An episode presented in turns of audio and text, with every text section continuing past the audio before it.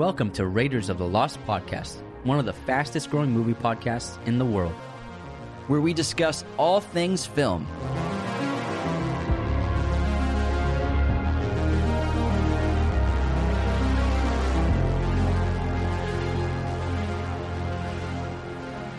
In this episode, we discuss the best movie posters of all time.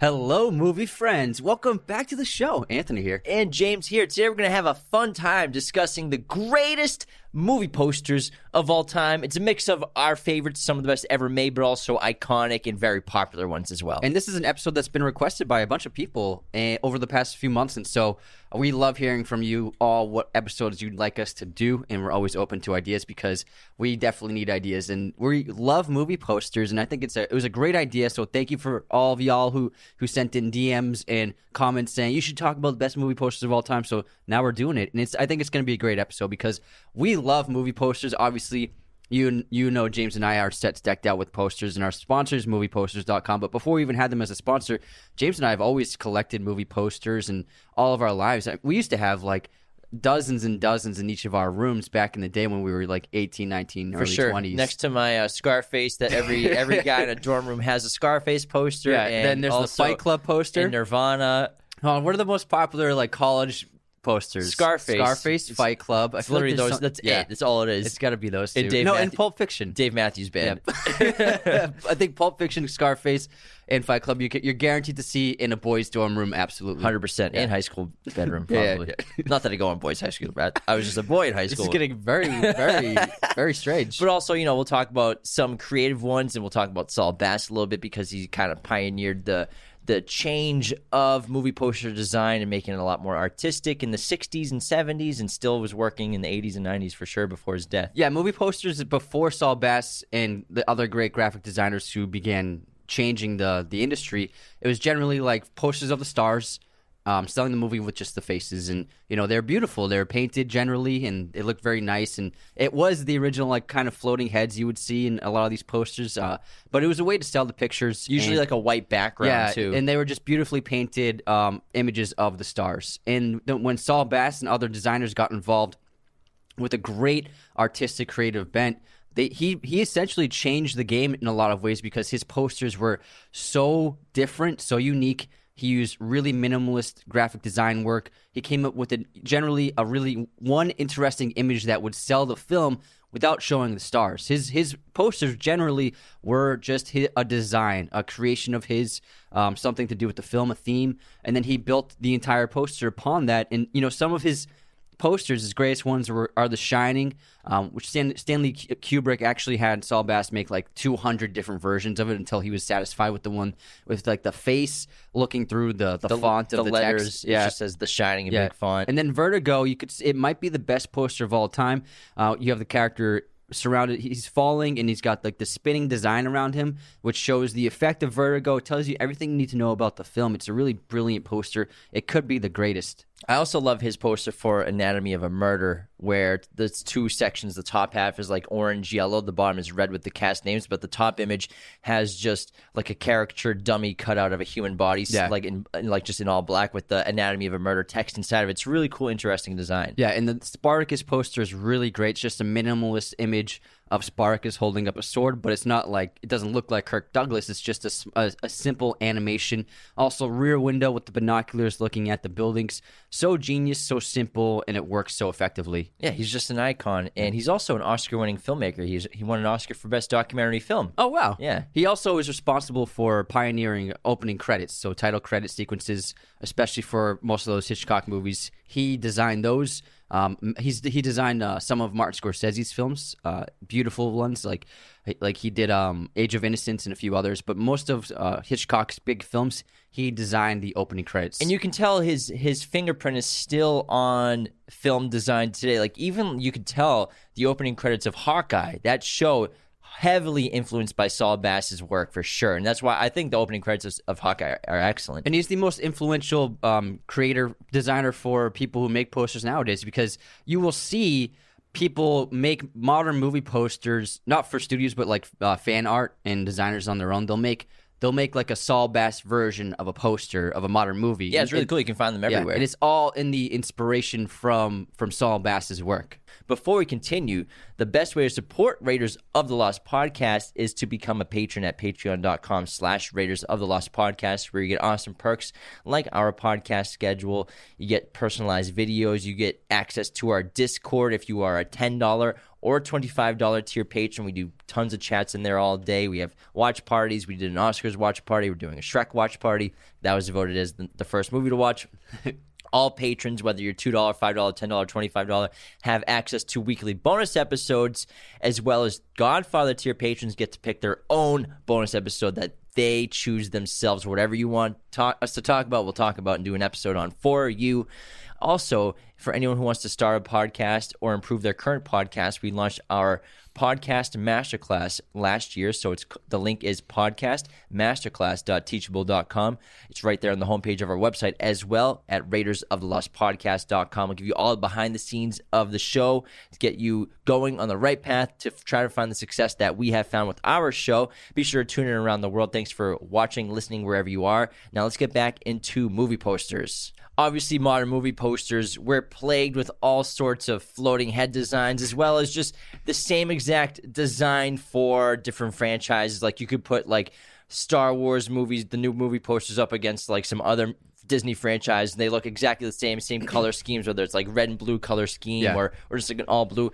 Obviously, many posters are copied by original designs and ideas, and it is what it is. And you get movies will rip off other movies, like the image of like a main character standing with their back facing us and some big background behind them. You have every romantic comedy has a white background with the two characters standing next to each other, either leaning against each other or just like looking in a goofy face on camera. You get like you said, the red and yellow is generally an action-y contrast or a sci-fi contrast, where you'll see red and yellow dominate the colors of a poster, and you'll see image like there's that image like your Batman poster right there, where you have a lead character and they're silhouetted, and then all of the like images from the film are put into that silhouette. That's a common one as well. So you'll see common threads throughout movie marketing in studios. Each major studio has their own marketing department, so they generally produce all of their films in each genre in the same kind of vein, same kind of light. That's why, you know, a lot of Warner Brothers posters, like Nolan ones, generally look about the same compared to their other major releases. They'll even imitate what they did on like a Nolan campaign for another like big action film. So the departments of each studio also have their own styles that they think works best for selling their movies. Yeah, and it is what it is. It's marketing 101, the floating heads. As silly as it looks, I mean, I have the Dune one right here. I love Dune. It's like they didn't make a lot of posters for Dune, unfortunately. Yeah. I don't know why their marketing campaign was just so limited. Yeah, maybe you're right. Because of COVID, but they really didn't market Dune at all very well with posters and art, as opposed. And like we have the floating head right here. I can't think of like a poster from Warner Brothers that I love besides the IMAX Dune one. Yeah, the IMAX one was sick. Yeah, but other than that, it's just like the floating heads. That's all you could find because it was just kind of just selling the faces of the stars, and that's what floating heads are. Floating heads. It's a necessary evil, as Anthony likes to say. It's part of the business. It's part of marketing. They have to show the stars. The average person, they're more inclined to see a movie based on the floating heads posters versus like the Batman. The marketing campaign for the Batman was one of the best I've seen in a decade, maybe, for a movie, because they made dozens of interesting poster designs. Of course, they had the floating head, but that was released last. But they had like 24 movie posters for the Batman, solo character posters, interesting designs, some minimalist ones, and I just love their campaign. I think with Dune, they couldn't risk selling the film with anything other than showing the stars' faces. Yeah, because it was COVID. Yeah. It was a huge movie. They weren't sure how it was going to perform. They're like, we need to sell this movie. We need to show Timothée Chalamet, Zendaya, Oscar Isaac, Josh Brolin, Rebecca Ferguson. We got to show these faces on this poster to entice people to see this strange, different movie that we spent so much money on. It's lockdown. We're already not going to make as much as we would have if it was a normal year, so let's just show the faces. And it worked. It sold the film. It's part of the business. Yeah. If I'm not a huge fan of floating heads. That's the only floating head poster I have is the Dune one, because like I said, they didn't really make any other posters besides kind of the cliche marketing 101 ones. But we also have tons of cool, other unique, interesting movie posters all over our set, but also in our bedrooms that we got from MoviePosters.com. Our awesome friends. So obviously use a coupon code Raiders10 to get 10% off movieposters.com today. Since we're talking about Movie Posters this entire episode, we figured it's only fitting. We give them a shout out right there for sure. All right. So we made a big list of movie posters, and they're not in any order, but we did put out some of our favorites at the top of the list. James actually did the bulk of the work on this. So yeah, great job. You made great choices. That's kind of sore. Yeah. I broke it down into sections. So we have like just a main section of like some of the most iconic and best ones ever. We have a horror section. We have an animated section, superhero section. And I figure why not start – I'm sorry. I don't see a rom-com section.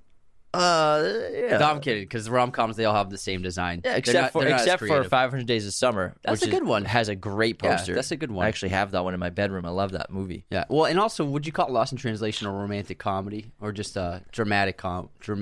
Dramedy. That's not a romantic comedy. It's romantic. Opinion. It's funny, but I'd say it's too dramatic to be a rom-com. It's too good. It's an Oscar-winning film. But it has a great poster. Not that rom-coms can't be Oscar-winning films, but it's not. Yeah, Jim. Jeez. Well, how about we start with the main big list? Let's go with the big ones. And then we'll do horror and superhero and stuff like that. So I figure top of the list. Again, this isn't in any order, but I still think that the greatest movie poster of all time is Jaws. 100% agree. You know, there's a ton of Steven Spielberg movies on this list for sure, but Jaws is just so iconic with the shark coming up from the bottom of the water, an enormous shark about to eat a woman on the top in the ocean. Yeah, and it's amazing because it shows how the monster, but in an amazing way. You show how terrifying and big this beast is. It's simple. It's only a couple of colors used in the entire poster, and it's just minimally done. I think it was really terrific. And the big red font for Jaws, iconic as well. Mm-hmm. Next up is another Spielberg one. We have E.T. This might be my all-time favorite movie poster. I got this one in my room for sure. And it's just a really brilliant design. There's a couple different versions. There's the main one is the silhouette of E.T. and Elliot flying on the bicycle, silhouetted by the moon behind them. Yeah, that's the one. It's really beautiful. Yeah. There's also versions where their fingers are also touching in front of that, but I have the one where it's just them silhouetted by the moon. I think it's just incredible. It's fantastical. It captures the magic of the movie. It really is an incredible poster. Yeah. Next up, we have Raiders of the Lost Ark, which is the beautiful painting. It's kind of a floating head, but it's done so well. And it's just a beautiful image to look at. You have the characters, you have moments from the film. This was an early pioneer of, you know, the Star Wars posters were done by the same artist in the same style. And it was like the highest caliber movie poster that I think could be made is these kinds of beautiful portrait paintings. Yeah, and there's a couple different versions of the Raiders one. And obviously the main one is the big rectangle. It's like a parchment paper with Indy on top of it. It's great. And then we have Inception. Now, this poster in this movie obviously blew everyone's mind. So which poster are you talking about? There's two. There's one where they're all the characters are on the street with the buildings behind them, and the other street has been inverted, if you would say. And then the other one where they're all on like different rooftops and they're all upside down in different directions. Yeah. So I love the shot you have it right there of George Gordon-Levitt in the hallway. And it's an amazing image to put on a poster. The widescreen. So powerful. And also, I love the cityscape one with the water. It's just genius. It tells you you've never seen anything like this before. It's such a strong image, and it was so enticing for audiences. And it was so enticing, that plus the trailer, and great marketing campaign all around. It made $800 million. Amazing. Next up, we have Star Wars A New Hope, the original poster for this classic masterpiece. Beautiful image, beautiful painting. It's very cool. It seems so – it captures the fantastical nature of the film, the sci-fi element. You see the villain, the heroes.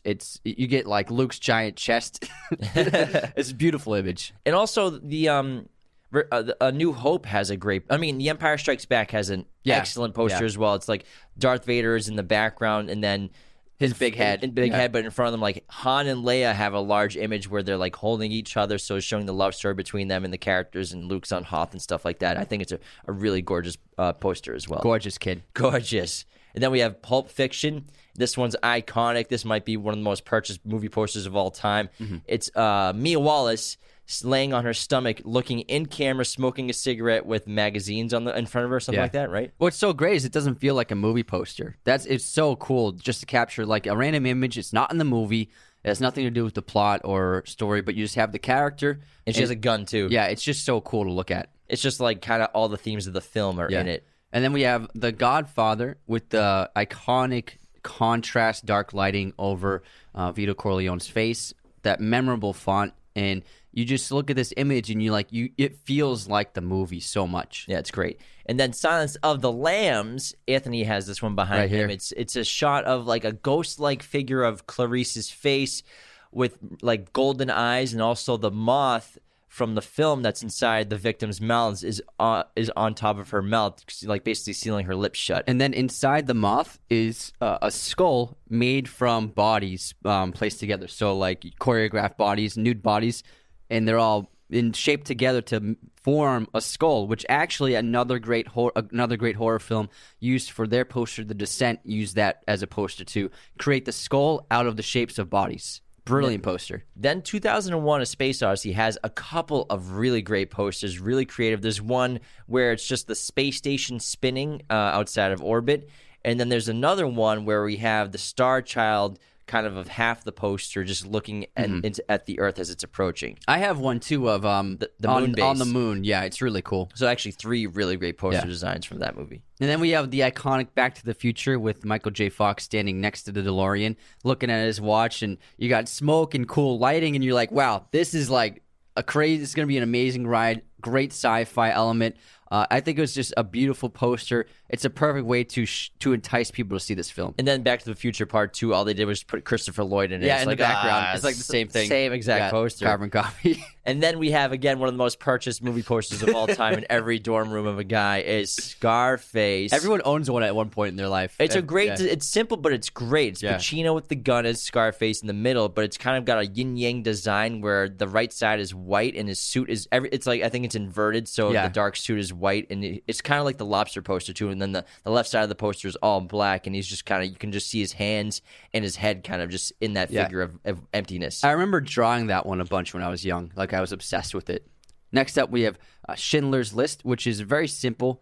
It tells you everything you need to know about the film. You have the image of the hand and a portion of the list. It shows the tragic nature of the film already. Then we have Metropolis, the great silent film, and this poster is really intriguing. It's like this like desaturated gold design color scheme. It's that with black, and then on the bottom we have the robotic being, and then behind it it's the silhouette of the city, and then the cool Metropolis German expressionism font at the top. Yeah, it's in that cool brownish color, gold brown. And then we have Alien in Space, No One Can Hear You Scream. So probably the best tagline of all time. And you have just the egg silhouetted with like this green light, and you're like, what is this? And what's really cool about the marketing campaign was their teaser trailer for Alien was a little tiny short of the egg on its base on its Earth, and the way they filmed it was they placed the egg piece on top of a tray of brownies, and then is that what those are? So the brownies. I have that poster in my room. I never noticed what those are. So it's uncut brownies, and it looks like the weird textured ground Earth texture, but it's just uncut brownies. Wow, I'm gonna go look at that after we film. That's actually really pretty genius. So it's actually a very small model. Because every time I look at it, I'm like, where's that stuff on the floor? That's what it is. Then we have Jurassic Park, which it's simple as hell, but it's genius at the same time because it's a black poster with just the logo of Jurassic Park as the main design of right there on the front of it. It's amazing. And it's so simple. You know, they were like, let's not overthink this. It's a movie about dinosaurs, but let's just tease it even more. It's just here's just the logo of the skeleton of a dinosaur. Yeah, and it's the logo of the park. Yeah. Yeah, it's excellent poster. Next up we have... and the tagline, an adventure, 65 million years in the making is great. Dun, dun.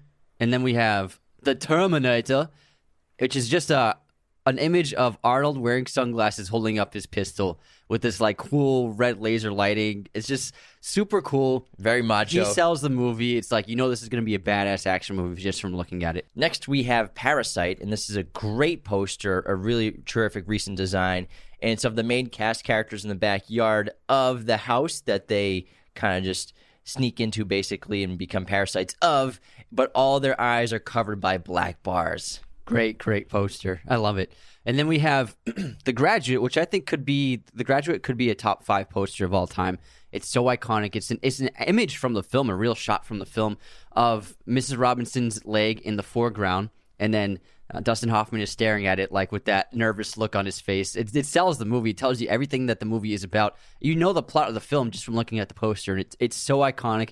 Such an eye-catching image. It's a great one. And then Apocalypse Now. There's a couple version of this, some with Marlon Brando, some without, but I think the best one is just the silhouette, the sunset of the sun at the end of the river in the background. It's just blood red, and you can see the river trailing to it. It's really great. And there's also there's the one with Brando. Yeah, that's like red and black. He's like coming, his face is in it. Yeah, it's beautiful. It's such a great poster. And then we have Boogie Nights. I have one of them, but I think the better one is the drawing one with them all in a circle, and then Dirk Diggler's like holding his shirt up a little bit. But this star one is an excellent one. It's the theme of the movie, that being a star is Dirk's calling and motivation for everything he does. And it has all the cast in it because it's such a big ensemble, and there's so many scenes, and they captured everything in this poster beautifully. Then we have Joker, which has a couple of really great ones. They had a great marketing campaign. One's where he's at the top of the steps dancing. Another one is where he's just at the very bottom. It's the shot of him dancing and like doing that spiritual dance after he kills those guys. And there's another great one of just half his face. It's just like kind of like a rock star pose, just looking at the camera. Yeah. And then we have the good, the bad, and the ugly. I have the French version right here, and this is it's a floating head one, but it's painted. It's beautiful. It's drawn. You see a few moments of the film. You see the iconic showdown at the end right there. Also, it has not this poster, the French one, but the original American one has a really great font to it. It's beautifully designed, and the coloring is excellent. Next, Harry Potter and the Sorcerer's Stone. Yes. And this one, it is a floating head, but it is beautiful. It's got Harry in the middle. It has Hedwig flying. It's got Dumbledore, Hermione, Hagrid, Ron. It has one of the goblins from the bank. It has the Hogwarts in the background. Just all, it's kind of like the books where it has all different like little pieces of the film, the story just embedded and hidden inside of it. It's a really terrific design, and I honestly love it. It tells you the story just from that. It's beautiful. Just like the book covers. Mm-hmm. And then we have Inglourious Bastards, and the iconic poster from this film, because they had a great campaign as well, but it doesn't have any actors on it. It's just bloodied baseball bat, and then a Nazi helmet hanging from it, covered in blood, and it's Inglourious Bastards. And it's such a great image, and it tells you what you want to know, and so enticing. And you see this image, and you're like, okay, I'm in for a show. Because all of Tarantino's movies have great posters. They all do. Then we have Chinatown, and this has two really brilliant designs, and both have J.J. Gittes smoking a cigarette, and then the smoke from the cigarette is creating like the hair of the missing woman, square yellow design. Really cool font, very elegant. It's a beautiful poster. You can feel the noir aspect in the design. And then we have Moonlight, which is a more recent poster. Beautifully done, where you have, because the film tells the story of the character through three phases of his life, you see each of the characters. It's a portrait looking right at us, but it's cut into three sections, and they just piece together each part of one of the three actors' faces together to create one face, and it's really beautiful. They each have their own lighting, different shades of blue and purple. It's really, really fantastic. Next up, Pan's Labyrinth, Guillermo del Toro's brilliant fairy tale, and the image is of Ophelia from behind, and it's her silhouette walking into the maze, and we see the tree in front of her. We see the arch of the maze entrance on the above her. The fantastical looking tree. It's really brilliant. It looks so good. And it matches the cinematography of the movie beautifully. And then we have Vertigo, which we mentioned earlier, designed by Saul Bass, where you have the image of the character falling with like the swirling design of dizziness and vertigo surrounding him. Next is Do the Right Thing. This is an awesome poster for Spike Lee's movie. It's a sky view looking down of the street, but it's just all blue. We have Sal from the pizza joint owner crossing his arms. We have Mookie with the pizza box. We have a little girl writing the names and everything in chalk. It's really awesome design. I love it. Yeah, excellent. And then A Ghost Story, which is a recent A24 film from David Lowery. And it's an excellent, simple poster where you have the ghost, who's played by Casey Affleck, just, ghost wearing a sheet, sitting in the frame of the poster, but on the lower part of the poster.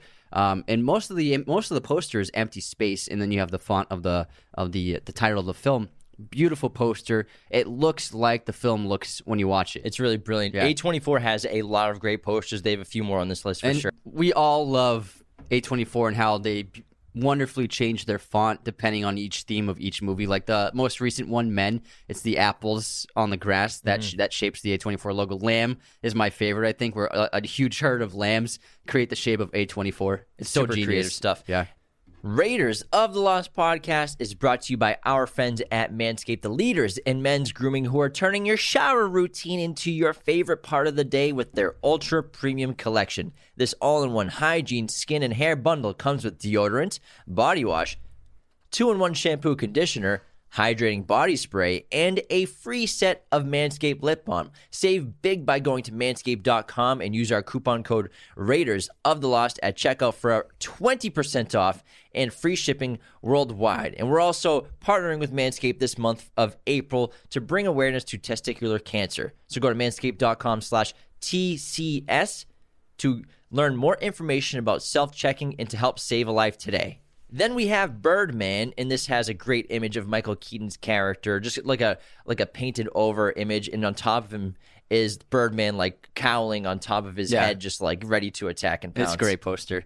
It's kind of like a crown on his head. Yeah, yeah. And then Taxi Driver, which I purchased when I was like 16, 17, of Travis Bickle walking through New York City in black and white. And it's a beautiful image. There still isn't one like it done like that. I think it's because it's so iconic, but it captures the film wonderfully. And then A Clockwork Orange is a great simple design. It's a white background poster, really cool, interesting font. And then like this triangle design where we have Alex in the background in his getup with the eyeball ring, and then also one of the milk statue women's from the little club, milk club they go to it all the time. He's also got a knife in his hand. And then we have the Girl with the Dragon Tattoo, which was David Fincher's film. And it's a beautiful silhouette image. Silhouettes, I don't think they always work in movie posters because it's too much sometimes. But this is really simple because it's a silhouette of Lisbeth and it shows off her hair and her style, and she's profiled. And then you have a dark image of Daniel Craig inside of her, and that's it. Generally, the silhouettes, they'll throw a ton of stuff in the inside of the silhouette, but keeping it simple, you have the tone of the film, the two lead characters, and it's very striking.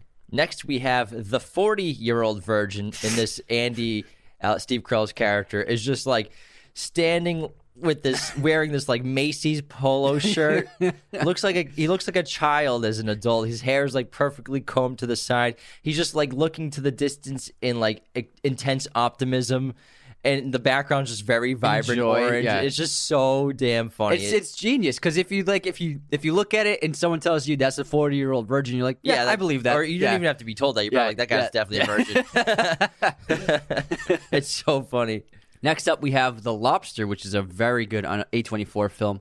And this stars Colin Farrell and Rachel Weisz. And the posters feature both of them, but there's two character posters for them. And in one of them, you have Colin Farrell's character. And it's an image of him hugging her from in the movie. It's an actual frame from the film. But what they did is they made it black and white, and they cut Rachel Weisz out of the image. So you have Colin Farrell just hugging the air, and vice versa with Rachel Weisz. She has another poster where she's hugging Colin Farrell, but he's cut out, so she's hugging the air. It's a genius poster, translates one of the main themes of the film. Then we have Shame, Steve McQueen's brilliant film. There's a couple posters. Obviously, some of them they couldn't advertise in America because of being graphic in nature. One of them obviously is one of the graphic ones that was advertised in Europe is someone's back, but also shame written out in semen. And then the American ones that they could advertise in Europe and stuff like that, in like UK, where it was an image of just a completely wrinkled bedspread and sheets. Genius. And then also the main poster for Shame besides that was the same image of the bed, but Michael Fassbender in going down to his hand. Yeah, his hand's reaching under the blanket at his under his towards his groin. You don't see his face or anything. You just see it's like cut off from his shoulder down. But it's a great image. Next up, we have Kill Bill. Next up, we have Kill Bill with the swords.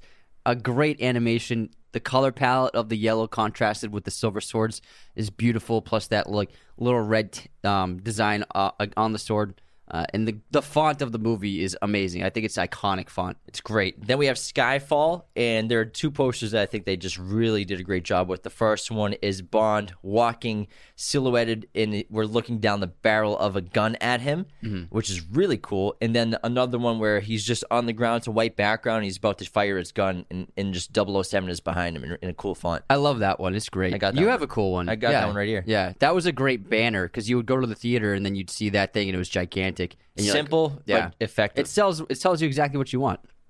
Next up, we have American Beauty. So there are two posters to this film.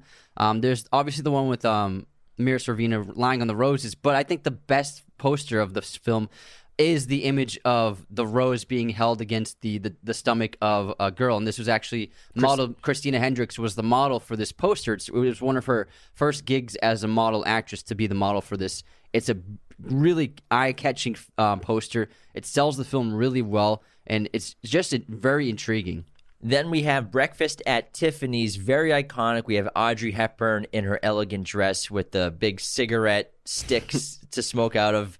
What are those even called? Like the cigarette extender? I don't know, yeah. Sticks. There's a name There's got to be a name for it. I can't remember, but she looks great, and it's just a really great painted. She's got a frame, colored frame, then on the right side of it is the silhouette of the characters kissing with the skyline behind them. And then we have the iconic Fear and Loathing in Las Vegas, and it's a great poster. It's a great one. Crazy font with like crows in the background, and it's Johnny Depp, and he's like in a painting style, and his neck has just been stretched, and his head is huge, and the sunglasses of his eyes are gigantic, and his body's like tiny in the bottom of the frame. It's really cool, and it captures like the idea of like tripping out on a drug.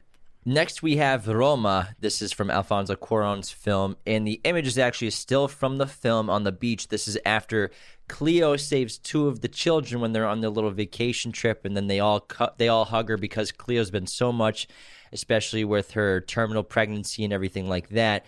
And they're just telling her how much they love her. It just really encapsulates the mood of the film, or the third act. That poster gets me emotional. Yeah, I'm looking at it right now. Yeah, it gives me goosebumps. Next up, we have Okja, which was Bong Joon-ho's Netflix film. And it's about, if you've seen the film, it's about a new animal that's been created to serve as a new kind of meat for people to eat and factory produced. And then the poster is a silhouette of the little girl and her pet Okja that she's found. But then the Okja animal, the top of its back has been turned into a factory with smoke coming out of it, showing the industrialization of meat products through the destruction of animals. Next, we have Goodfellas, a classic. It's a black background poster. On the top of it, we have Ray Liotta, De Niro, and Pesci just crossing their arms, looking tough as hell in their suits. And then at the bottom of the image, below the title of Goodfellas, there's a dead body of a gangster lying dead in the street. I had that on my MySpace. A lot of things in my MySpace that I don't want to talk about. Next up, we have The French Dispatch, which is probably, it's got to be Wes Anderson's best poster, because it's a beautiful blue palette that you would think is definitely Wes Anderson color that he would use. But then it has the gigantic cast of characters all put together and really well done in Photoshop. And you can see the beautiful wardrobes, the beautiful costuming, the hair and makeup, the eclectic cast. It's such a wonderful poster. I remember we walked by it in the theater one time when it had just begun marketing, and they had a big poster of it, and we were just looking at it for like 2 minutes, just like, wow, this is a terrific poster. Honestly, we could put every Wes Anderson movie on this list. The marketing campaigns and the designs he comes up with are fantastic. And I have the Royal Tenenbaums one right here. Grand Budapest is great. Yeah, but Royal Tenenbaums has all the characters, but also like little trinkets from each character all over the poster. Mm-hmm. Grand Budapest is the great image of the miniature hotel with the mountains in the background, and like the moose on top of the mountain or whatever it is. Love it. It's really great. So his design, even Life Aquatic with Steve Zissou, it's really great. They're all just like in the little submarine, and it looks so silly and fun. But all Wes Anderson's movie posters are fantastic. Yeah, absolutely. Next up, we have Mean Streets, which was one of Martin Scorsese's earliest films. And it's just you don't see any images of the cast, even though some of them are very famous now. It's just a really beautiful design of a hand holding a gun with the great font. It's similar font to the Godfather font, and it's used with this great dark red and orange color palette. City of New York kind of etched in there as well. It's just really simple, really well done. The Shawshank Redemption has a brilliant one as well. This is a shot of the back of Andy after he has escaped the prison, and he's crawled however long through all that that fecal matter and those pipes, and then it's just pouring rain on him, and he just has his arms spread, and he's just like looking to the sky, just like, I can't believe I just got freed. Next up, we have Old Boy, Park Chan-wook's big breakout hit. So it has two great posters. You have the poster of the lead actor holding a hammer with his crazy face and hair, and that's just the poster. Awesome image. But also, the main poster is really beautiful. You have the two lead characters walking, silhouetted on the street of Tokyo, and then, I'm sorry, of Korea, and then I think Kyoto. I got it mixed up with. And then you have beautiful neon signs and banners streaming upwards above them. Really well done. Next, we have Blade Runner, the original. We have Deckard at the top. This is a beautiful painting. And then Rachel on the right smoking her cigarette. And then the city of Los Angeles and the skyscrapers and some of the flying cars just below. It's a really striking image. Yeah, it's great. And then we have Fight Club. Obviously, it has two iconic posters. There's the famous poster of both Edward Norton and Brad Pitt looking at camera. But I think the iconic one is going to be the soap. The pink soap bar with the Fight Club etched in it. And that's it. And you're like, what is this movie? And it's so cool. I think it's a very ballsy poster to throw out there. To just be like, this is our movie. It's a friggin' bar of soap with the title on it.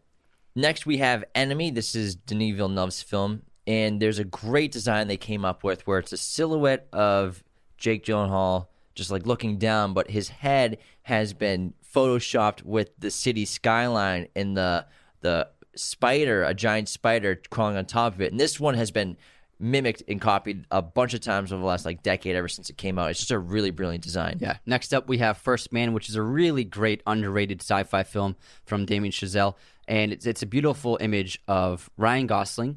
It's a profile of him. Yeah, right. It's beautiful. Yes. A profile of him wearing his astronaut helmet, but instead of a glass shield, the shield has been created through the edge of the moon, and it's a beautiful way to translate the journey of the character, everything that he wants, and where he's going in that film. Is beautiful, beautiful poster. Now we have another Nolan movie, Memento. Yeah. Really great poster. There's a couple good ones. The first really good one is just a bunch of Polaroid photos scattered across the ground of different images. It's black and white. But then the main poster is a poster of a Polaroid photo, but like the space in the bottom is written with like handwriting type of font for all the cast information and stuff like that. But then on top, it's another Polaroid photo. On top of that, inside that's another Polaroid photo. Inside of that, it's like if you're looking at your reflection in a mirror between two mirrors. So it's just Nolan playing with time, and it also kind of harkens back to his original short film that he made, where it's about a character that just like keeps stopping. It's like a bug on the ground, but then he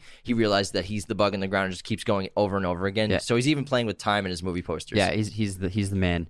Next up, we have Reservoir Dogs, which also is very iconic. It's the black and white of the crew walking, and it's the opening credits of the film.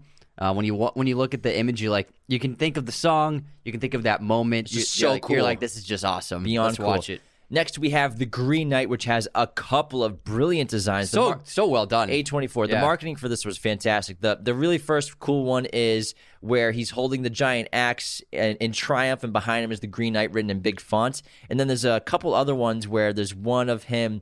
It's the back of him with his crown. You can't see his face. He's just in the dark with the green eye on top of him. And then another one where Dev is just looking into camera, more well-lit, but just half-lit with the wearing the crown and everything. Yeah, they knocked it out of the park big time. Oh, yeah, knocked it out of the park, kid. Next up, we have Moon, which was Duncan Jones' first film with Sam Rockwell. And it's just a simple image of Sam, very small on the poster, but there's this great design of a spiral. It's not really a spiral. It's just a bunch of circles of black and white, black and white, black and white layered on top of each other. And it creates that optical illusion just from looking at it. It's just terrific. Amazing poster. Next is The Social Network, which has a couple of brilliant designs. The first one is just like a good shot image, a well-shot image of just Jesse Eisenberg's like torso up, and in front of it the text over the entire poster says, you don't get to 500 million friends without making a few enemies. There's another one that's like a Facebook page, web page of on top of the poster, and then another one where Jesse Eisenberg, his image is blurred, and then on top of his eyes it says The Social Network. Yeah, that had a great campaign. I love that tagline. It's really terrific. And then even similarly, the next one is The Martian, where it's a similar design, but instead of that it says Bring Him Home. Yeah, and you're going to sell the movie just with Matt Damon's face. Exactly. That's all you need.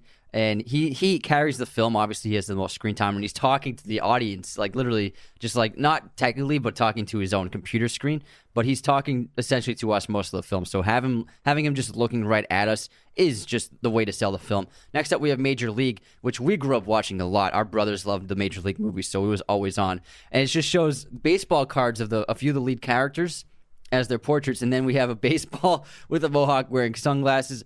Tells you this is just going to be a funny, zany comedy. It's like Wild Things fastball in character form. You make my heart sing. Next we have Catch Me If You Can, and there's two great ones. Obviously, there's one with Leo and Tom Hanks just crossing their arms with the cool design of Catch Me If You Can logo. But then I think the better one is where Hanks is chasing DiCaprio, but they're both like blurred out of focus because of it, and he's just, the arrows are pointing in the direction they're running. I love that entire campaign of that movie, and you can feel the score just from looking at it. Dun, dun, dun, dun, dun. Next up, we have Scott Pilgrim vs. the World. It does have a floating head poster, but the best poster is it's just Scott shredding on the guitar, and then like the sound waves from his guitar form the font of the movie. Super cool. Then we have Amelie, and it's just a really fantastical and beautiful image of actress Audrey Tautou, who plays the lead character, and it's like very cartoonish in a way. The background's very green, it's very vibrant, it's very pretty. It gives you like kind of the whimsical quality of the film. Next up, we have Lady Bird, and I related to this movie poster immediately because we went to Catholic school like Saoirse Ronan's character does, and you see it's a great profile of Saoirse, and she's clearly, it looks like she's either in church or at her Catholic school, and you see the cross in the background. Beautiful font too, that Old Testament kind of classical font, really, really stunning. It's a great poster to sell the film. Next is Promising Young Woman, which has a couple of great ones, but I think the best one is Carey Mulligan basically like looking to camera, but it's a mirror and she's out of focus, but she wrote Promising Young Woman with a kiss with her lipstick. And it reminds me of the Joker poster from The Dark Knight that I have right really here. Great. Similar in style. Next up, we have Nightcrawler, a great poster. And so there's one where he's standing beside his car, and that was like a tribute to one of the Taxi Driver posters. But the stronger poster of this film is a really tight close-up of Jake's face wearing sunglasses, and you see the city and the reflection of his sunglasses. And then really cool font at the top. But the image, it's dotty, dots just like an old comic book. Like, I don't know what that style of printing is, but his face is made with a bunch of tiny dots. Like those little, yeah, it's really cool. Then we have Adaptation. This is the film directed by Spike Jonze, and the poster is really great. It's a white background, but it's of a flower pot that has been broken and on the ground, and the pot is actually Nicolas Cage's face. Yeah, it's been shattered. Yeah, it tells you everything you need to know. It has a lot. Like when you watch the movie, then you're like, oh, now the poster makes complete sense. Next up, we have Ace Ventura, Pet Detective. So it's a great, it's kind of like a silly Photoshop job because the proportions are out of control. But so you have Jim Carrey, and he's looking up at us, and he's holding his card, and it says Ace Ventura, Pet Detective, and it's got like his little animated face, and then the dog in the background eating his pants. But you just see, you can tell this is going to be a goofy film. The character's wardrobe, you never see anything like it, and the crazy nature of the Photoshop, the disproportionality of it, it suits the movie. Sure does. Then we have Beetlejuice, and this is a great one. It's an artistic, like another floating head kind of style, sort of, where it has Beetlejuice sitting on top of the house in his suit. And then we have Gina Davis in her bride outfit, and then what's his name? Michael Keaton. Alec Baldwin. Yeah, Alec Baldwin in the groom's outfit. His body's staying there, but Beetlejuice has his head in his hand, and the house is in front of him. It's really great. Yeah, it's awesome. Next up, we have Almost Famous, which is just a close-up of Kate Hudson's face wearing her iconic sunglasses with the font of the movie. But it's just, she's the heart of the film, and she's like the backbone of the movie. And it's just a striking image to see, this very tight image, very, very pleasing image to look at. I think it did a great job selling the film. Napoleon Dynamite had a great poster campaign. They have like a handful of really good ones. There's one where he's like just sitting on the couch. There's one where he's standing in front of like three different lockers that are different colors. Mm-hmm. He's also standing in front of like hand-drawn characters and stuff that he draws the characters, right? Yeah. Like the unicorn and stuff. But it's got a great font too. Yeah. Iconic font. And then we'll do one more, then we'll go to our intermission, is 500 Days of Summer. Really brilliant poster design where all the images of Yeah, JGL, his character, just sitting there sketching on the bottom of the poster. But then there's, I don't know if I've counted them before, but there's just 100. There's got to be 500. There's probably got to be 500 posters of Zooey Deschanel's Summer, all in different sizes and shapes and all over the poster. Great illustration of the film. Now let's head on into our intermission. Then we'll get back to more movie posters. But speaking of movie posters, this episode is obviously brought to you by our amazing sponsor, MoviePosters.com. Again, head on over to their website and use our special promo code Raiders10 to get 10% off your order today. They have the highest quality print job you can pay for, all sorts of sizes, framing, backlighting. You know how much we love posters. You know our set is decked out with all these amazing posters from MoviePosters.com. They have a selection of pretty much every single film or TV show imaginable in their arsenal. We love their stuff. They send us whatever we want. They're an amazing partner of the show, and we could not recommend them enough. Don't get your posters on Amazon. That free shipping is not what it seems, and the quality is never up to par. Again, MoviePosters.com is the best place to get your posters online, and use our promo code Raiders10 for 10% off. If you're watching right now on YouTube, you can see that Anthony and I are both wearing our brand new Felix Gray blue light cancellation glasses. We've had these for a couple weeks now. What do you think, Anthony? I love them. I'm so glad I got them. Blue light affects us in so many bad ways. And for me, it's always made my eyes super dry, and it always affects my sleep. I wake up many times during the night, and it does take me a while to fall asleep. I've had these glasses for almost 2 weeks now, and I swear to God, I'm not making this up. I am sleeping so much better. I couldn't be happier with my glasses. I got the Kohl's in this great black. I think they fit me perfectly. They look great on my face. I'm so happy I have them. Check out Felix Gray's entire line with our special link, felixgrayglasses.com/Raiders. That's Felix, Gray, glasses.com/Raiders. So I have the amber lenses because I wanted more cancellation of blue light in my life, and I also kind of look like Tony Stark a little bit. Yeah, you look like Downey. I look like CVS brand Tony Stark. Anthony has the clear lenses, but Felix Gray works so well because they have 15 times the blue light blocking ability technology as their competitors, so they're the best in the business. So don't forget, go to felixgrayglasses.com/Raiders. That's Felix, Gray, glasses.com/Raiders. That's our special link. You can get the hookup. You'll get some awesome blue light cancellation glasses. Hopefully you'll sleep better, less dry eyes, and even if you don't wear glasses, you can still get them if you're looking at screens all day for work. I highly recommend them. All right, now let's head on into our intermission, and we'll begin with our movie quote competition. This one's from me, Anthony. You ready? Oh, I'm ready. There's too many captains on this island. $10,000 for me by myself. There's too many captains on this island. $10,000 for me by myself. I don't know. Let me give you a hint. Okay. Or I'll scratch the chalkboard. Never mind. Jaws? Yeah. Thanks. Didn't sound like it, but I was scratching the table. You know me. You know what I do. All right. Don't pander me, kid. One tiny crack in the hull, and our blood boils in 13 seconds. Solar flare might crop up, cook us in our seats.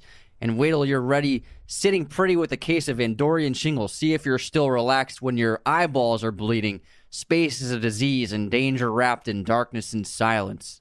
Is that a Han Solo impression? No, it was an impression of this character, though. It sounded kind of like a little Han Solo-y. You'll get it when you... Say it again? Don't pander me, kid. One tiny crack in the hull, and our blood boils in 13 seconds. Solar flare might crop up, cook us in our seats. And whittle, you're sitting pretty with a case of Andorian shingles. See if you're still so relaxed when your eyeballs are bleeding. Oh, wait. Space is a disease and danger wrapped in darkness and silence. What is this? What is... It's Guardians of the Galaxy? No. Man, I'm stumped. Star Trek. It's Bones. Oh. Carl Urban. Yeah. Gotcha. All right. Guess this movie release year. Gattaca. 1998. 7. Oh. Damn. All right. Guess this movie release year. Bottle Shock. The one with Chris Pine and Alan Rickman. 2014. 2008. It's Pine's Breakout. Oh, yeah. It's about the winery discovery in California and how they could grow great Cabernet grapes in California. Oh, yes. And Alan Rickman played the character who, like, didn't discover it, but, like, he discovered, like, the world of wine in California and saw the potential of it. I think even Alan Rickman had passed by the time it was 2014, too, right? Yeah. Damn. Yeah, he passed right after Deathly Hallows. Came out. What a loss. All right, movie pop quiz time. The character Tom Ripley has been portrayed in 5 films. Who is the author of the Tom Ripley franchise novels? Patricia Highsmith. Yeah, nice dude. Please, I've read 2 of them. I love Patricia. Yeah, she also wrote Stranger. I thought you were gonna ask me who played him. Oh no way! I only know 2. Matt Damon and Malkovich. Yeah, I was like, there's 5 movies. Yeah. Wow. Talented Mr. Ripley actually got made in like the 60s. There's a French film. There's a terrible one with that actor. That one came out the bad one came out in 2000. Yeah. Okay, here's my quiz. I went all Chris Pine today. What famous historical figure did Chris Pine play in a film? Famous historical figure. He's not in Lincoln, is he?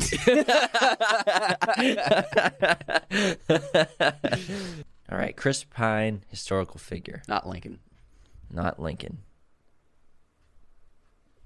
Oh, that's a good question, bro. I don't know. Robert the Bruce. Oh, Outlaw King. Oh, man. I thought you'd get it. I forgot that's the same character as in Braveheart. Yeah. Damn, good question. Thanks, man. All right. What we got for haters of the week? Any unsubscribes? So I have a good unsubscribe, and then I have a good roast from a fan. Oh, let's do it. So in our Morbius episode, Blastoff 5 wrote, "Are we not going to remember David Tennant in Jessica Jones?" Unsubscribe. We fixed it at the end. I fixed it at the end. I think they made that comment before they finished it. Yeah, sorry. I think they even said, "Oh, just finish the episode." Yeah, LOL. I totally forgot that. I'm like, "Oh wait, he's in Jessica Jones." And then but I fixed it by saying he's two doctors. He's a good villain. He's in a good Marvel project. And then Anthony DeMeo, our awesome fan, he wrote about Rogue One, where I roasted it. He wrote, "Anthony, just turn the captions on Rogue One and make it feel more foreign." Boom, roasted. Cracked me up. All right, we have a couple great 5-star reviews. The first one is from the Ridgeman 20. Justice for Austin Powers. "One of the funniest and most informative film podcasts out there. After every episode, I somehow end up adding a movie to my watch list. So imagine my surprise when the brothers go on the iconic intro to Goldmember, the Tom Cruise cameo mixed up with the Spy Who Shagged Me intro. I'm Single Baby." Yeah, I knew he was in Goldmember. He is. Yes, okay, I knew that. One. And now I'm never listening to you again. Thanks, Ridgeman. Appreciate the validation. Honestly, one of the greatest movie openings of all time. It's amazing. And then Kyle Edwards, great podcast. "You two remind me of mine and my twin brother's love of movies since we're both quoting many movies we've grown up watching. My wife and his fiancé... Oh, my wife and his fiancé are grown..." I read that weird in my head. "My wife and his fiancé are always telling me what..." Oh.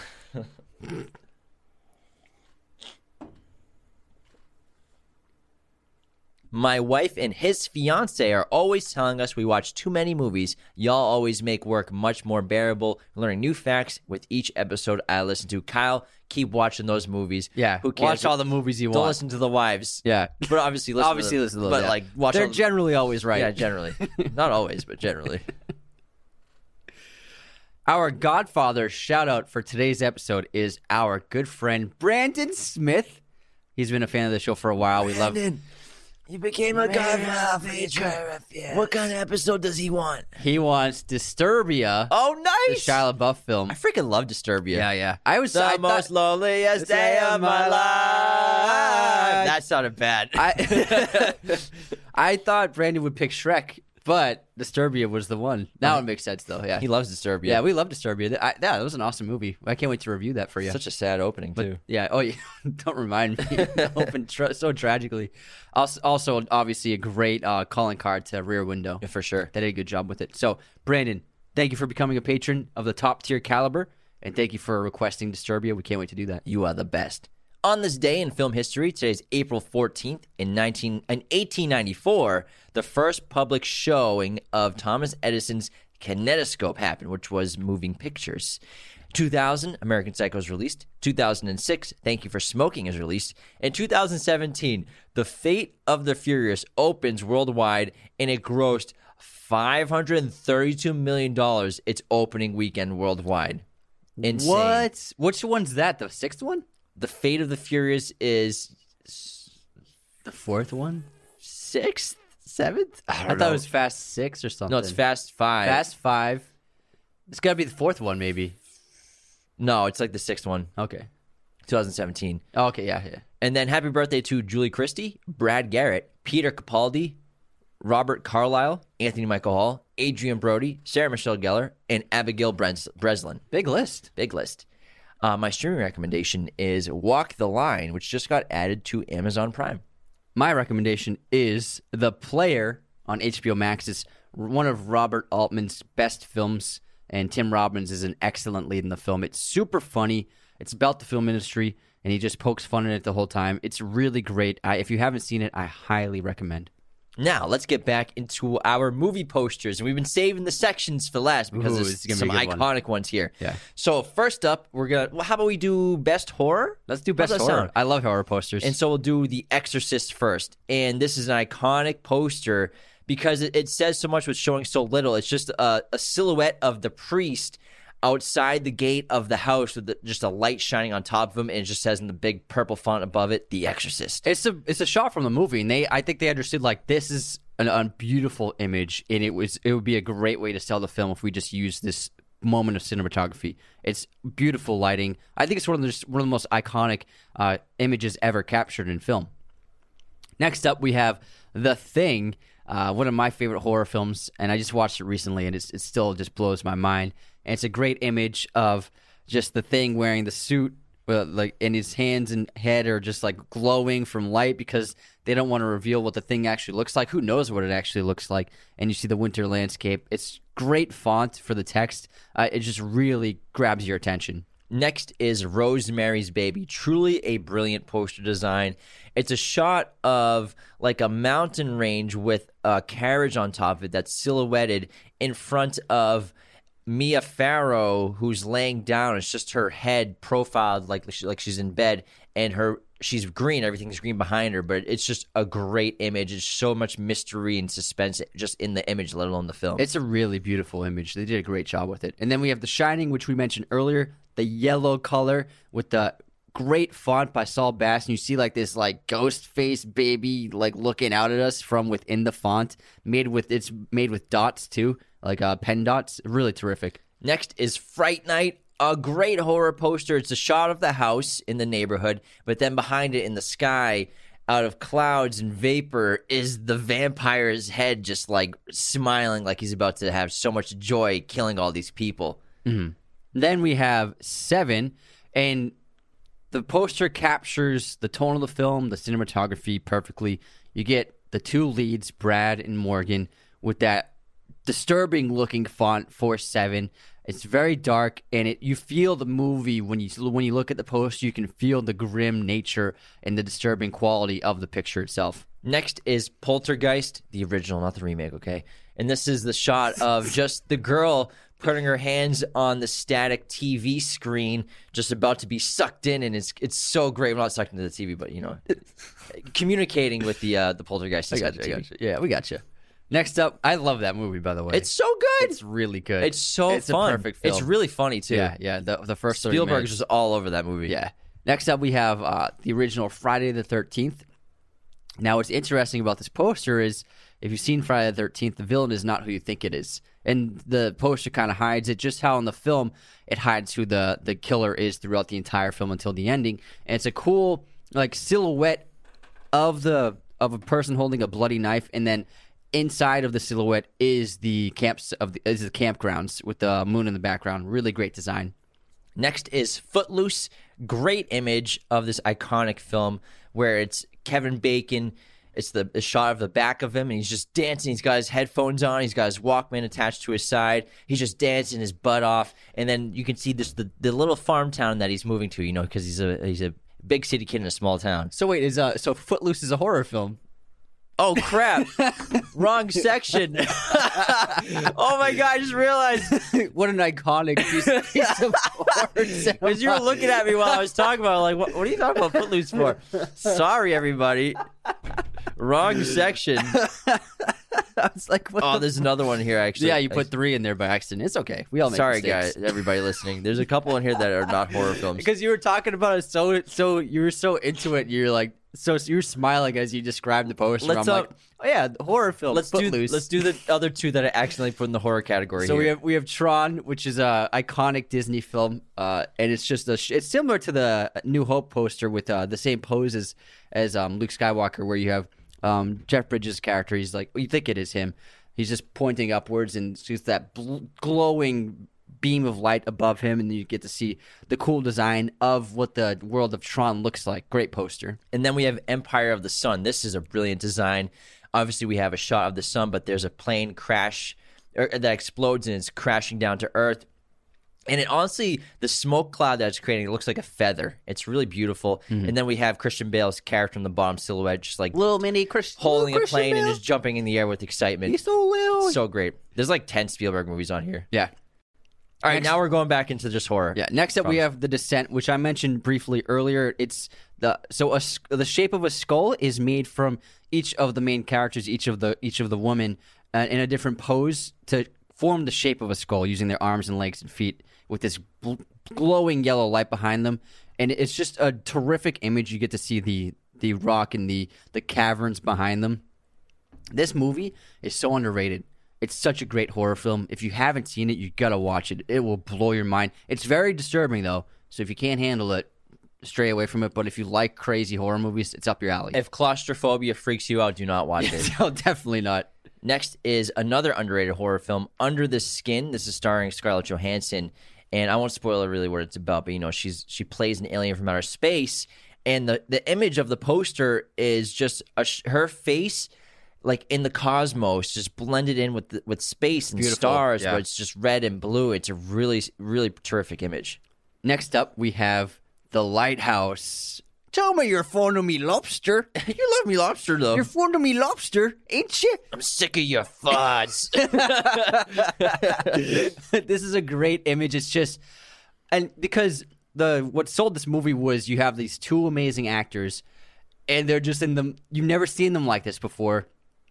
Pattinson's got a great mustache. Defoe's got a great beard and just like this crazy look in his eyes. And they're wearing the outfits in the lighthouse in the background. It's black and white, very high contrast, very visually striking. It sold the movie so well, I think. They have a couple of great posters as well. That's the best one, though. They have one of just the lighthouse. They have one of the water. They have one of the seagull. That's great. Yeah, yeah. There's the one with the mermaid on the rocks. Then we have Us, Jordan Peele's film. And I think they have some really good ones, but I think the best one is the one of Lupita, and it's her as the underground character Red, and in her outfit with the gloves, but then she's holding a mask, but the mask is a perfect like replica of Lupita's face with the eyes cut out.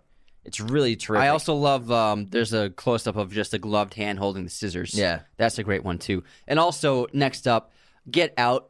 The poster, it's black and white, and it's David Kaluuya strapped to the chair, just screaming. And I was like, this poster's insane. What a great one. Between that image and then Toni Collette, her in Screaming in Hereditary. Those two images were like, those are like the defining images of horror of the last decade for sure. Yeah, absolutely. But that Get Out poster is excellent.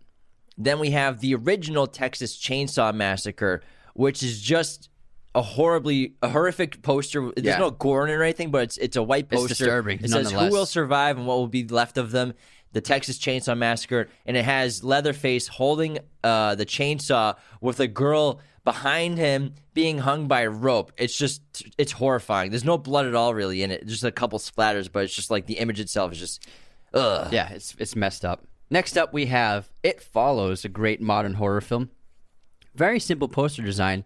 You have the image of the car from the opening scene with the lead actress and the guy she's making out with in the car, and it's just they're doing more than making out. Oh yeah, in this image though. And then most of the poster is just dark blackness, and then there's just like a bit of light on them in the car, and it's just a great image to capture to show you there's something out there. We don't know. We can't see what it is. They can't see what it is, but something's coming for them. It's a great poster. Then we have 28 Days Later, the zombie or infected film, if you don't think it's zombies, where it's just a completely red poster. It's kind of like damaged in a way too. It's like it's got wrinkles and stuff. And then also the great logo they came up with, and then 28 Days Later in the center. And then on the bottom, it has Jim silhouetted in London as he's walking endlessly by himself in the evacuated and empty city. And it says day 1 exposure, days 2 infection, day 8 epidemic, day 15 evacuation, day 28 devastation, and then 28 days later. Crazy. Everything's over. Great movie. Next up, we have Midsommar, which had two really good posters. The first one of Florence Pugh and her boyfriend walking up the hill towards the villagers. But I think the great poster from this movie, it's just a close-up of Florence Pugh. She's crying. She's got the flower crown on, and she's just crying. She looks like she's looking at a moment of horror, and it's like her face is half cut out. And that's the poster, and I think it's really brilliant. And we should probably correct our pronunciation of Midsummer. It's just Midsummer. Midsummer. Even though it's spelled like that, you know what I mean? It's thanks, man. Hey. Thanks for looking out, man. I just want, you know. Are you going to unsubscribe? Nah, I'm good. No, not today. And then we have The Witch. And there's two really good ones. There's one of the, what is it, the lamb or goat? Goat. I mean, the billy goat. No, it's a goat. It's a goat. Yeah. And then I think the better one is the silhouette of Anya Taylor-Joy walking into the moonlight forest completely nude. This is right before. I won't spoil what happens at the end of the film, but this is a really important part of the movie. It's a really beautiful image. Next up, we have Scream. The original has a great poster. Not the floating heads one, which is iconic in its own right, but I just think the close-up of the black and white image of the girl with her hand over her face, wide-eyed, a great image for the film. It feels like it's like, oh, this is like Psycho-esque quality, so they did a great job with that one. Then we have Sinister, which I think is an underrated horror movie. They could have gone really great places with this franchise, but they didn't.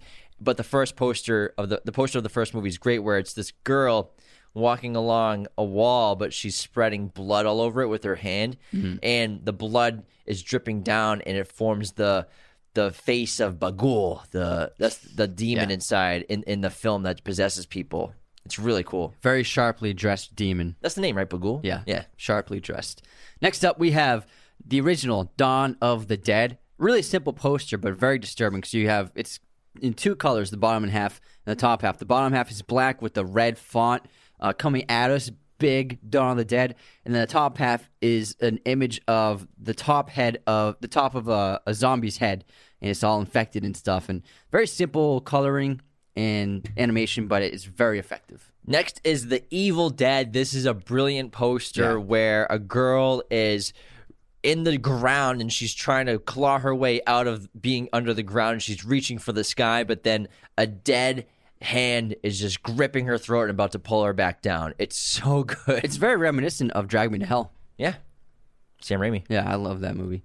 Next up, we have the original Halloween. Very iconic. You have like an evil pumpkin with a hand holding a knife right next to it with a black background. It's just very simple, but like very effective. It's just that green pumpkin's iconic. Yeah. Then we have Green Room. It's a great poster of this horror film, and the shot is of Anton Yelchin holding a machete, just like striking, and he's about to swing it down, and it's just in a hallway. It's really great. If you haven't seen this movie, I highly recommend it. Super underrated. Another A24. Yeah. Next up, we have Hereditary, which had a really great marketing campaign. What I love about the posters is they're all very dark, and I think the best poster could be this Toni Collette and her daughter, both looking at us, and then you see one of the broken like dolls that she made on the foreground, and then also an image of just the dollhouse inverted on itself. Which was inverted, which is like it's the house of the family. But then also there's a really cool one with all four main characters, and it's reminiscent of like it could be like a family portrait, but the way it's shot, and they're all just like rather than smiling with bright lighting, they're all just looking very depressed and solemn with extremely grim lighting. It's really cool. Now let's move into our animated movie posters, and I think the best one of all time is probably The Nightmare Before Christmas, and the best one is Jack Skellington on top of that little cliff that so iconic moves, and he's just singing in front of the full moon with the pumpkins below him in the valleys. It's just really brilliant.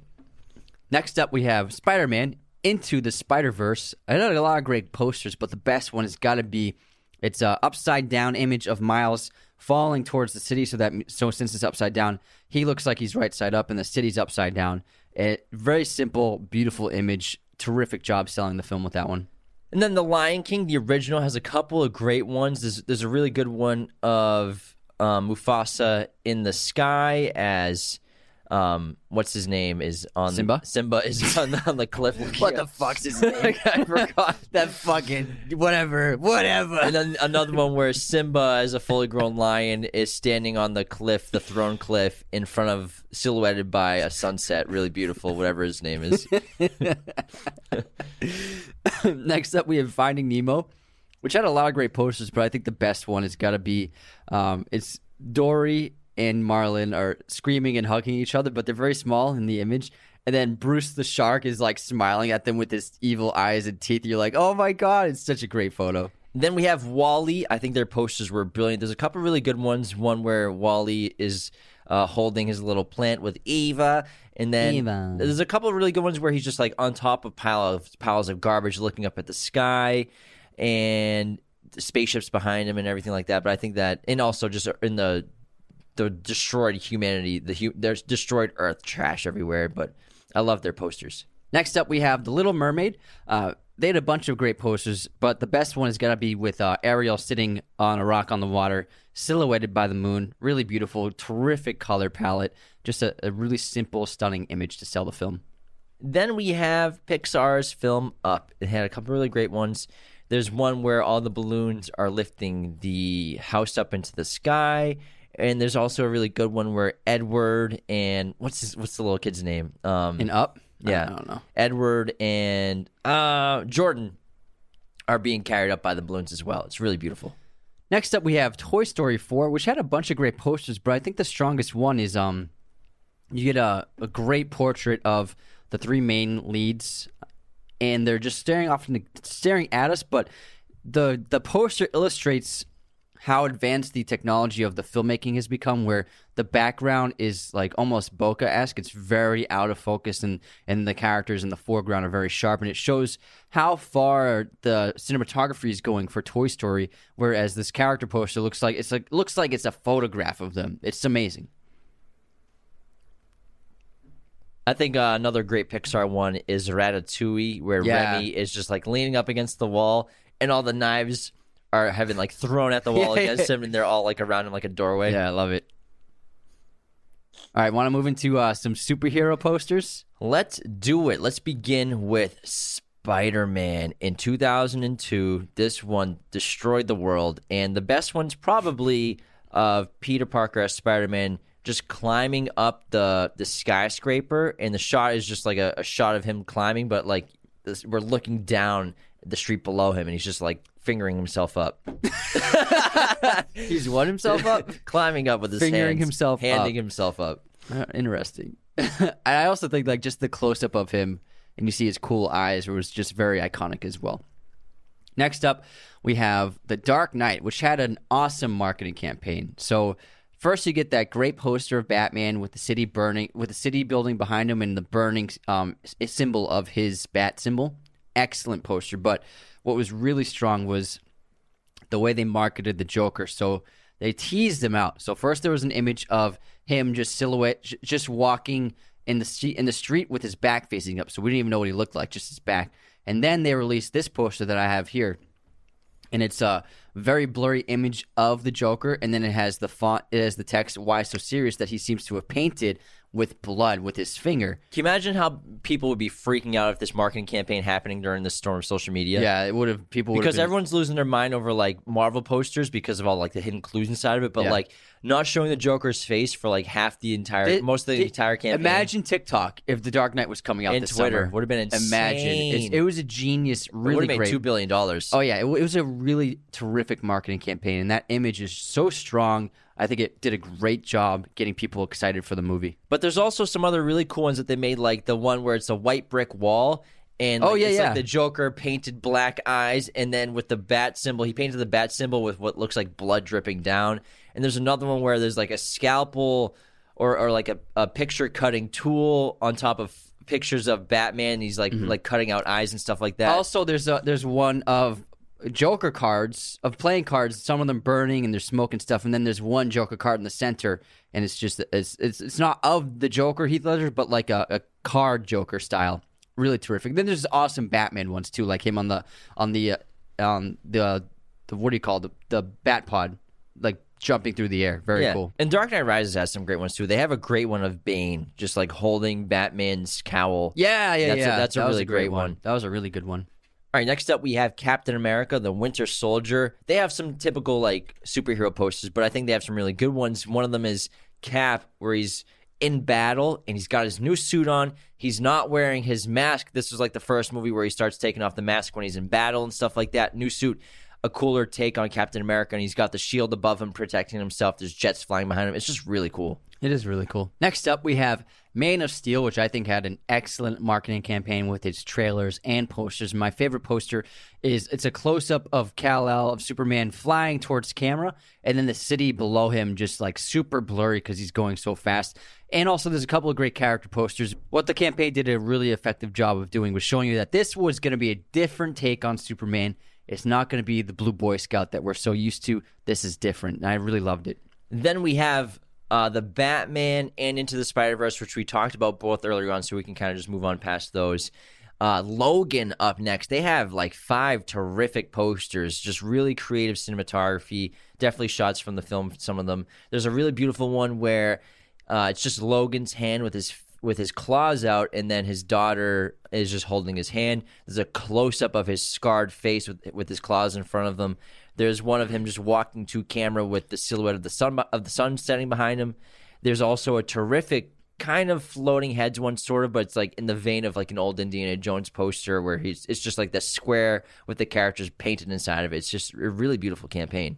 Next up, we have Wonder Woman, and they had a really beautiful poster of Diana just kneeling on the shores of a beach of, you could assume would be Dharmasera. And it's a beautiful sunset, warm colors with clouds in the background. And because the sand is wet, it reflects the warm red and yellow hues of the sunset. And she's kind of silhouetted, but you can tell it's her. It's a really beautiful image. They also had a great retro 80s poster for 1984 that was very eye-catching. Then we have Batman Begins, the underrated masterpiece. And, you know, this is the reinvention of Batman for the 21st century. And the marketing campaign was very solid, but I think one of the coolest posters of any superhero ever made is of Batman with his wings fully out, his cape fully out into bat-formed wings, floating down between skyscrapers with bats flying all around him and the sun above him, silhouetting him. It's a really brilliant design. This is obviously the shot inspired by the shot of him going down the stairwell about halfway through the scene when he has to save Rachel. Yeah. Rachel! Where's Rachel? And our final comic book movie poster is V for Vendetta. They had a lot of great posters, but I think the best one, it feels like it's like a poster made for like... an activism group or something, like made anarchist group to put on buildings, and it's the colors are red and brown and black, and you have this great image of V holding his knives to make an X and to make a V under his chin, and you see his chin and his smile, and then great V for Vendetta font, and then it's a red background, and then you see Evie, Natalie Portman, below him, right underneath the knife handles, and she's red. And connected to her are the buildings of London. And then below her... in Parliament. And below her are a bunch of the members of the protest at the end of the film. It's a really terrific image. I love the color palette. I love the design, the simplicity of it. The red contrasted with the black looks terrific. It's very creative for a major superhero film. And that's the last movie poster to talk about. And obviously, we could do 7 hours on movie posters. I'm sure we left out so many great ones that you probably love or have. And, you know, I mean, even like Lord of the Rings has some great ones, like when they're at the end of the film, when they're on the lake, I mean, in the river floating to the giant statues in front of them. I have that one in my room. But Heat has a great one. Psycho has a great one. Psycho has a great one. There's so many endless posters to talk about. We love movie posters because when they're done well and they're done right, it really captures the movie and the tone and the themes and just the feeling you get of when you watch the movie, you look at the movie poster, and you just feel like you're in that world. And that's what really, when they do it right, it's just so effective. I'm just very surprised in you for not putting one single Ocean's movie in this list. I was gonna, but I figured you'd be like stupid. All right, Ocean's 11 will end it up. It's great. We have it's a great poster. It's a great poster. We have the number 11 in red on the ground, and all the dudes are silhouetted, black and white, just walking. All the dudes, bro. It's great. I love that. I was hoping you'd say that. It's a great poster. I figured you'd laugh. I love Oceans. I love them. You just make fun of how much I love them. Yeah, I just make fun of like your obsession with them. They're great flicks, bro. Great flicks. Again, let us know if we missed any that you love. Send us some DMs. Obviously, you could put every Tarantino, you could put every Nolan movie, you could put Interstellar on here, you could put them all. Like it does. Like there's so many to pick and choose. Yeah, but we did a great job. I think we did a good job like narrowing down like the top tier elite posters. Yeah, 100%. Thanks so much for tuning in, everybody, and we'll see you soon. Take care. Raiders of the Lost Podcast is a Mirror Image production. Sound mixing done by Jacob Kozler. Opening music by Chase Jackson.